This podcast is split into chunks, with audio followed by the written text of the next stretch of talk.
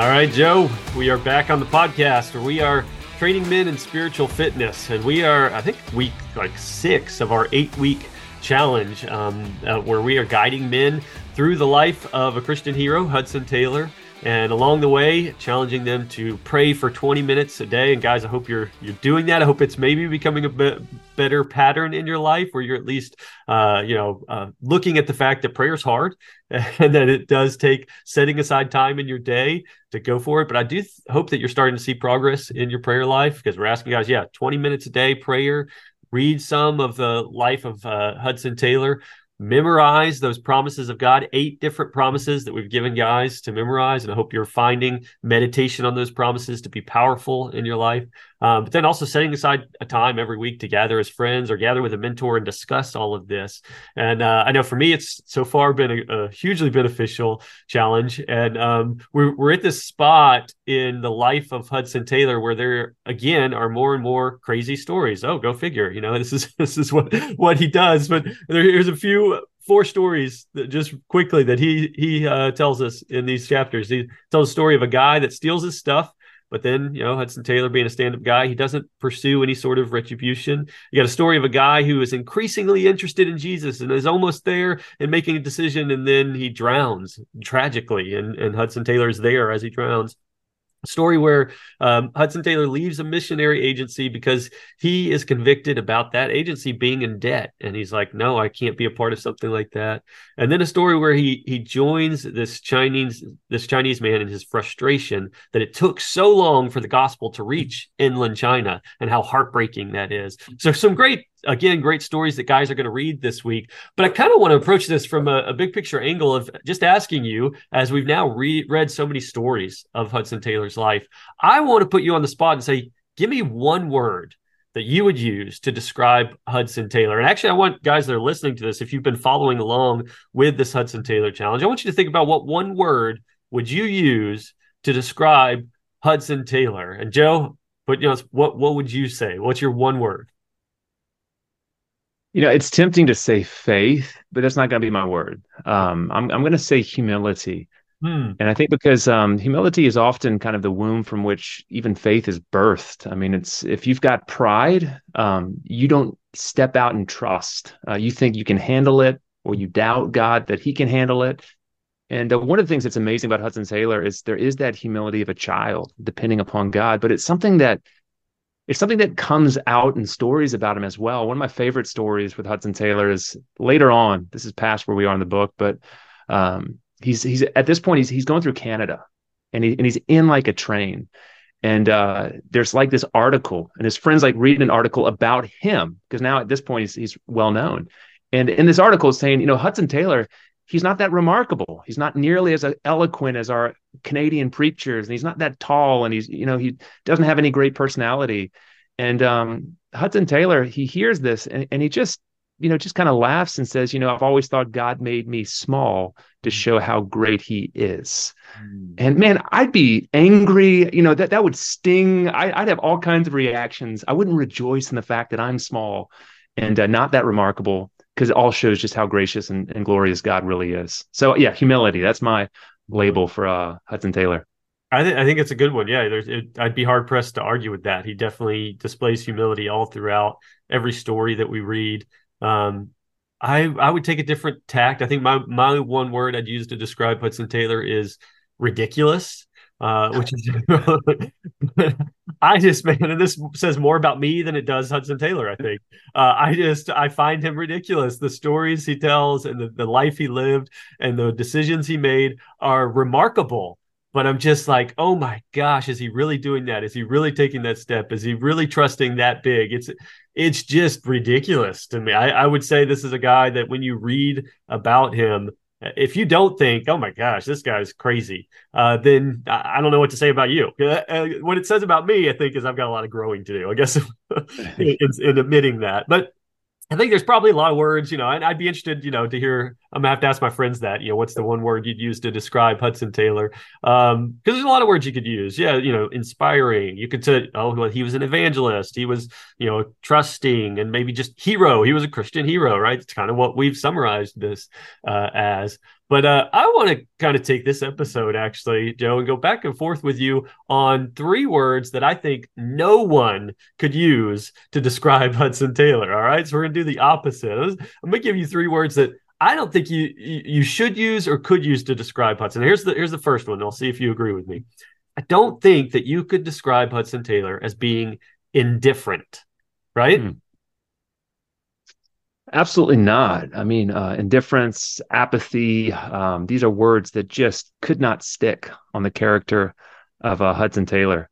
And I think we've got to go the opposite direction. I mean, there's this overwhelming sense of urgency um, that just defines um, the heart, the life of this man, and uh, an urgency that really recognizes the, the seriousness of the moment, um, the uh, the plight of those that haven't heard, and do not know who Jesus is.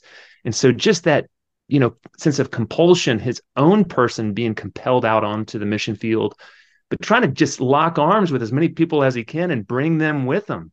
I yeah. mean, this sense of starting a whole movement of a mission work out in that direction of China.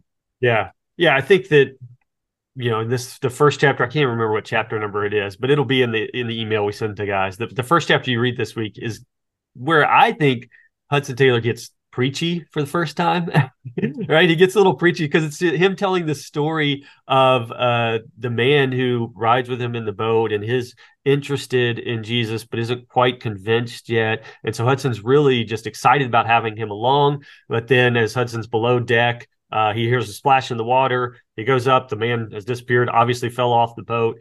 And uh, there's this other boat of the of guys on the river. And he's like and they have nets that they could you know use to go and find the guy and and dr- drudge him up.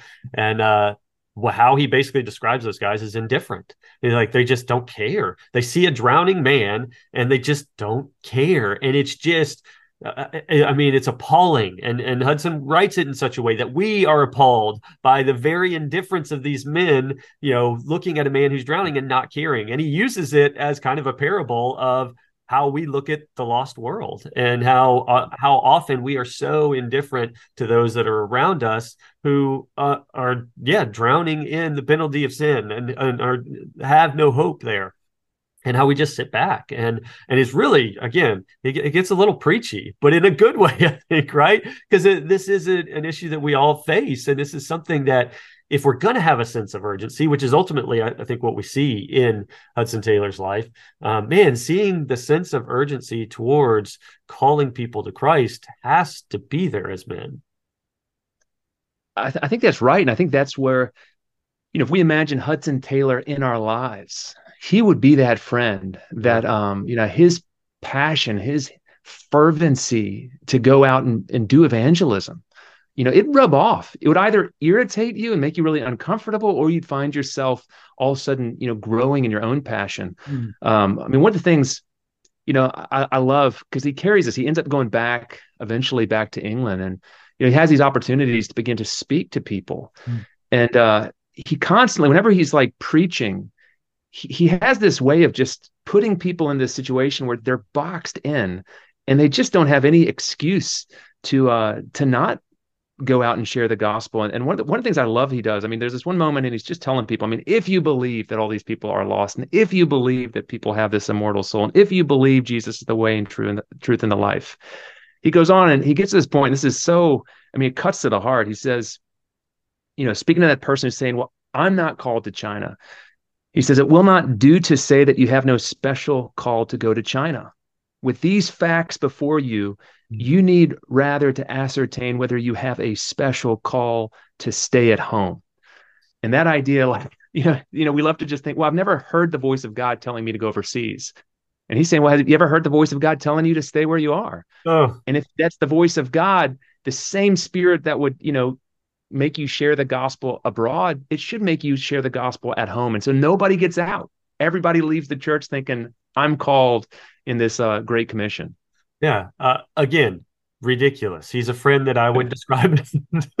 I mean, stop being so ridiculous, man. But in the best of ways, in the best of ways, he's ridiculous in, in the best of ways. But I can't help but continue to think, oh man, it's it's a yeah. He he has a high a high standard there, and I think he's always also pointing towards that um, idea of stop waiting on someone else to act or stop waiting on the right circumstances. Like he he does it you know again that sense of urgency like let's let's do this let's move on. It, it reminds me of a of a buddy who um, always says we've got to uh, kick someone out of our churches. And by that he means like there you know there's a lot of people that walk through churches someone should do this something about this. Someone should do something about that. Someone should we got it's time to fire someone and it's you that needs to you know if you see something that needs to be done it's you and uh, stop pointing towards and that's man hudson taylor never says you know someone should do some he sees yeah. and he has this urgency especially for the lost and he's just going for it yeah I, I love how i love how the vision for this china inland mission really gets conceived because there's this moment again he's back in england um, he's in a church service in Brighton. It's like you can imagine a thousand people. It's a wonderful service, singing fantastic, you know, great message. Everybody's leaving the building thinking, "What a great night uh, of of just corporate worship." But man, he's he's devastated. He's in agony. He goes out. He's taking a walk on the beach because all he can think about is everybody in England can comfortably hear the gospel at you know when they're you know every desire and then there's all these people in China that have never yet to hear it once. And so, you know, from this soul agony gets birthed this vision to let's take the gospel to the interior of China. And uh, I think the wrong way to read that story is to think that everybody in the church should have had that vision to go mm-hmm. to China. The right way to hear that story is man, God puts it on the heart of somebody that sees something nobody else sees. And when you're in that place and you're thinking, why isn't anybody doing something? It's one of the sure signs that you're the guy who's called to go out and do it. And I mean, for Hudson Taylor, that was, you know, go out and recruit missionaries and go take the inland of China. But for other guys, I mean, what is it on your heart? What are you seeing that nobody else, you know, sees? What are you staying up late, you know, frustrated that this isn't happening locally? Man, that's something God's putting on your heart. And uh, it's time for that to become a vision and time for something that you begin to act on. Yes, don't wait. Love it. Um, all right, second word I've got for you. Second word that I think in my mind, you can't use this word to describe Hudson Taylor, and that's greedy. I, I don't think you could say Hudson Taylor was greedy at all. In fact, even just one of the stories that that guys will read this week is yeah, where he he faces this time of conviction of like the agency he's you know being financially supported by a little bit um, is in debt, and he's like, man, I, I don't know that I can see that that lines up with what the Bible teaches. So he even just says, "Yeah, I just won't be paid. That's fine. I'll just, just you know, I'll figure it out another way." And uh, and even, but he goes further in that. He's like, "It's not that I need money for myself. I just I could use some more money to take care of the needs of those that are around me." And uh, and it's just like the the deeper and deeper you get into them, the more and more you see there is no greed, especially for selfish desires there within him. Would, correct, right? No greed in, in Hudson Taylor. Yeah, I think, you know, for me, you know, it gets to a certain part, and I think, okay, God, thus far, no further. Now, mm. this bit is mine. I demand, I need this much of my life to rule or to indulge, and I'll let you have the rest. Mm. And, um, you know, yeah, with Hudson Taylor, I mean, there's just, you know, whatever God needs, yeah. you know, is open for him to take. Yeah. And, um, I think one of the effects, again, if you th- imagine Hudson Taylor being in your friend group, what would happen is all of a sudden that sense of some bit of ownership uh, you're going to feel like actually convicted that no if you're going to follow jesus that jesus deserves all mm. and i think that's one of the things it, it, it, sometimes surprises people as they read hudson taylor's life because hudson taylor refused to ask for money and he refused to let the missionaries with him ask for money and uh, we often think well why you know um, is that just kind of an act of cowardice and sheepishness and it's awkward to talk about money. And the answer is not at all. Um, the answer is that actually, and this is something he says at some point, is uh, he talks about the reason he doesn't let his missionaries go and ask for money is that actually often he says uh, what God wants is not a money contribution but personal consecration to his service abroad, or the giving up of a son or a daughter more precious than silver or gold to his service. So, in other words, when he gets to the end of a service that Hudson Taylor is leading, he's not asking for your money because he believes God might want more than your money. That's the least he's going to want. And so he wants you to go home and he wants you to agonize in your own conscience and really wrestle with God. What are you asking of me? And then you know, to come back and maybe it's going to be money and maybe it's going to be a whole lot more. And so, man, yeah, that challenge to just open handed, God, it's all yours. I'm all yours. What are you asking of me? I think that would be the effect of uh, actually being around this man. Yeah. yeah, ridiculous. Again, I can't, I can't get yeah. give up your child. You know, not just give a little money, give up your child. Yeah, oh, that's that's, right. that's easy, Hudson. Thanks, friend. I appreciate that. Uh, but, but it's true, and it's you know, if you were to say Hudson Taylor were greedy, I, I, think it, it would be in the sense of like he's unsatisfied, and what is he unsatisfied with? He's unsatisfied. There's there's never enough people who know Christ. Like yeah, so he's yeah. he is the, the greedy in this. Like there needs to be more and more people. He's ne- there's never enough Christians taking obedience seriously. He just that yeah. can't be quenched for him. It cannot be quenched. He just keep keeps on and keeps on. There's never enough trust that you can place in God yeah. those are the, those are the ways that you see him unsatisfied and i think that yeah. hopefully um, as he becomes in our circle of friends that it rubs off on us hopefully. I, that's the kind of things i want to see in my life as well. Um, all right uh, last word here that i don't think you could describe hudson taylor as and this one's tricky because i think this is actually a word that guys would describe Hudson Taylor as um, because so there's been actually some some research done that shows like when you read a book um, and they're describing a character according to how much details they leave out about the character you often read that character to basically be more and more like yourself unless the author says otherwise. So like um, when i read someone i assume that they are 40 year old you know, guy, 40, 40 year old white guy, basically, you know, it's what I'm, nice. uh, unless they say, oh, he's 70, you know, or there's indications of that. I always assume they're my age. And I think that most guys, I don't know what age you are as you listen to this, you're reading these stories of Hudson Taylor and you're seeing him as whatever age you are, right? Um, but I do want to make it clear in these stories, in these chapters that you're reading right now, Hudson Taylor is 24 years old. All right. So he's not 40 years old like I'm seeing him, um, and which is even more difficult because most of the pictures you see of Hudson Taylor out there or when he's 50, 60, 70 years old. So the word that I would say you can't describe Hudson Taylor as is old. You can't describe him as old. He does eventually get old. Okay. I get that. But right now, where we're at in his storyline, he's not old. He's 24, Joe. He's 24 years old and he's living out these stories.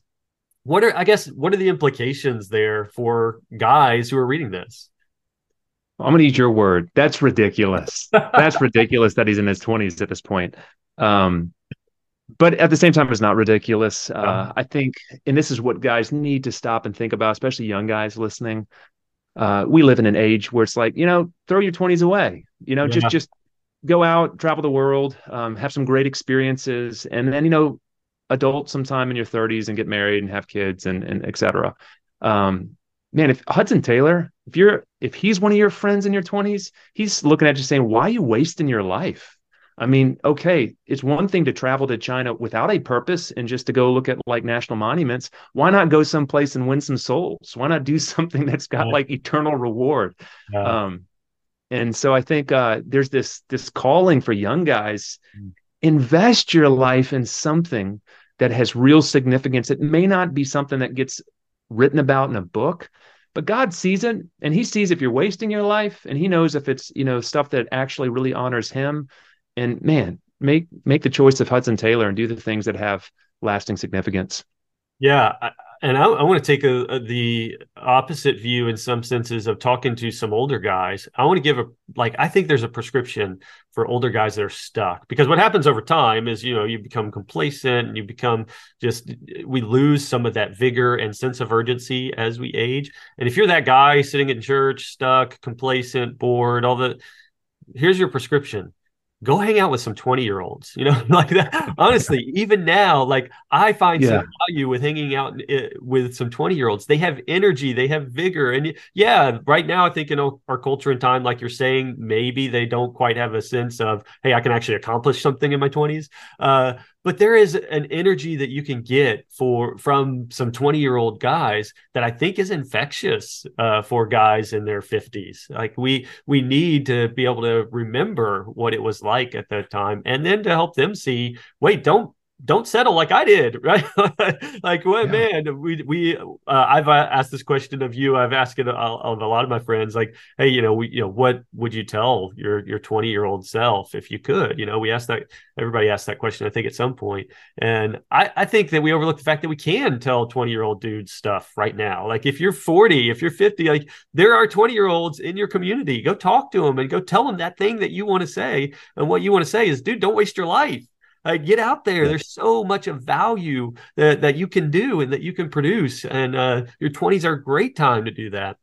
And then, yeah, the, the, the message to the 40 year olds, I think is the same. Like, don't, don't think it's over. Like, uh, there's still a lot to be uh, accomplished there. So, um, yeah, I don't know anything else that you'd say to, to guys of, uh, who, yeah, I would just say uh, I think one of the lessons for young guys as well. It's not surprising that Hudson Taylor, in one sense, has this dream, this vision, you know, when he's a young man, because only a guy in their 20s, early 30s is dumb enough and bold enough to actually think they can take the whole of China. But God uses that. You know, he uses that zeal, that um, gumption. Yes. Um, and he takes it and, and works it into his kingdom. And so, you know, old guys make room for that enthusiasm. Don't quench that vision. But equally, let's be honest. I mean, um, those young guys, you're going to need the old guys as well, you know, to be you know, getting counsel from and helping you through this. But a wonderful picture of a guy from early years just really choosing to put it all out there and go and see what he can do for the Lord. All right, well, I want to leave guys with just one clear challenge for the week as they uh, do this Hudson Taylor exercise that they're reading and discussing everything. But here's here's one added thing I want you to do in your group of friends. Um, I want you to look your friends in the eyes and ask them for one word to describe you what one word would you use to describe me? And think, I want you to think about what one word would you use to describe some of your friends. And I want you to just kind of talk about that. What, you know, how did you, how, why did your friends arrive at the conclusion of the words that they did? Um, I think it's a time to encourage one another. One of the big benefits of friendship is the, especially gospel friendships, is the encouragement we receive from one another. We are not alone. We must keep going, and we do that through man verbally. We've got to encourage one another. So, man, give your your friend a word and be honest. Look, it may not be, it may be that they've got a lot of room to grow, but um, but take some time to identify what you're seeing in one another and how would you describe each other and how can you continue to grow and, and move beyond where you're at so y'all try that out this week. Continue through this hudson taylor challenge. Join us again next week as we've got a couple more weeks left in this exercise